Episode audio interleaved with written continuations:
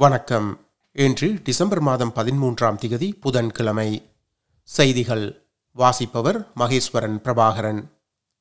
Cyclone ஜஸ்பர் எனும் சூறாவளியானது குயின்ஸ்லாந்தின் வடபகுதியை இன்று புதன்கிழமை தாக்கும் என எதிர்பார்க்கப்படும் பின்னணியில் அதன் வீரியம் கேட்டகரி டூவாக தரமுயர்த்தப்பட்டுள்ளது. பலத்த காற்று கடுமையான மழை மற்றும் உயிருக்கு ஆபத்தான ஃபிளாஷ் ஃப்ளடிங் திடீர் வெள்ளப்பெருக்கு ஏற்படும் என வானிலை ஆய்வு மையம் கணித்துள்ளது.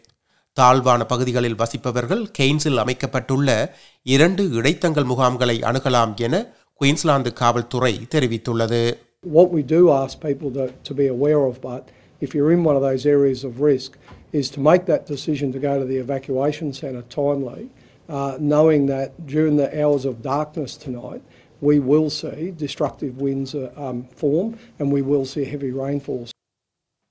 காசாவில் நடைபெற்று வரும் மோதலில் இதுவரை உயிரிழந்தவர்களின் எண்ணிக்கை பத்தொன்பதாயிரத்தி அறுநூறை தாண்டியுள்ளதாக இருதரப்பும் வெளியிட்டுள்ள அதிகாரப்பூர்வ தகவல்கள் தெரிவிக்கின்றன. அக்டோபர் ஏழு முதல் காசா பகுதியில் இஸ்ரேல் நடத்திய தாக்குதல்களால் பாலஸ்தீனியர்களின் உயிரிழப்பு பதினெட்டாயிரத்தி இருநூறாக அதிகரித்துள்ளது என ஹமாஸின் சுகாதார அமைச்சகம் தகவல் வெளியிட்டுள்ளது. குயின்ஸ்லாந்தின் நாற்பதாவது பிரீமியராக தற்போதைய துணை பிரீமியர் ஸ்டீவன் மைல்ஸ் பதவியேற்கவுள்ளார் இவ்வுயர் பதவிக்கான போட்டியில் இருந்து மாநில சுகாதார அமைச்சர் ஷனன் ஃபென்டிமன் விலகுவதாகவும் மைல்ஸை ஆதரிப்பதாகவும் தெரிவித்தார். இதேவேளை தலைமை பதவிக்கான போட்டியில் இருந்த பெரிதொருவரான கருவூல காப்பாளர் ட்ரெஷரர் கேமரூன் டேக் துணை பிரீமியராக பதவியேற்பார் என்பதை மைல்ஸ் உறுதிப்படுத்தியுள்ளார்.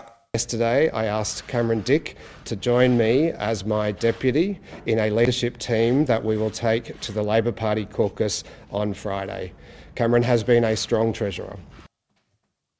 New South Wales மாநிலத்தின் வடக்கே லிலிடேல் பகுதியில் சிறிய ரக விமானம் ஒன்று விபத்துக்குள்ளானதில் இருவர் உயிரிழந்துள்ளனர் நேற்று செவ்வாய்க்கிழமை இடம்பெற்ற இச்சம்பவத்தில் முப்பது வயதுடைய ஆண் மற்றும் ஒரு குழந்தை உயிரிழந்ததை காவல்துறை உறுதி செய்துள்ளது இவ்விபத்துக்கான காரணங்கள் குறித்து காவல்துறை விசாரணைகளை மேற்கொண்டுள்ளனர். நாட்டில் கோவிட் தொற்றுகளின் எண்ணிக்கை அதிகரிக்கக்கூடும் என தலைமை மருத்துவ அதிகாரி போல் கெலி எச்சரித்துள்ளார்.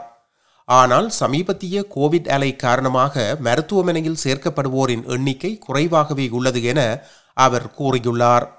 நவம்பர் மாதத்தில் நாடளாவிய ரீதியில் நாற்பத்தி மூவாயிரத்தி எண்ணூற்றி தொன்னூற்றி ஒன்பது தொற்றுகள் பதிவாகியுள்ளன. அக்டோபர் மாதத்தில் பதிவான தொற்றுகளின் எண்ணிக்கை இருபத்தி ஏழாயிரத்தி தொள்ளாயிரத்தி மூன்று என்பது குறிப்பிடத்தக்கதாகும். இத்துடன் செய்தி நிறைவு பெறுகிறது.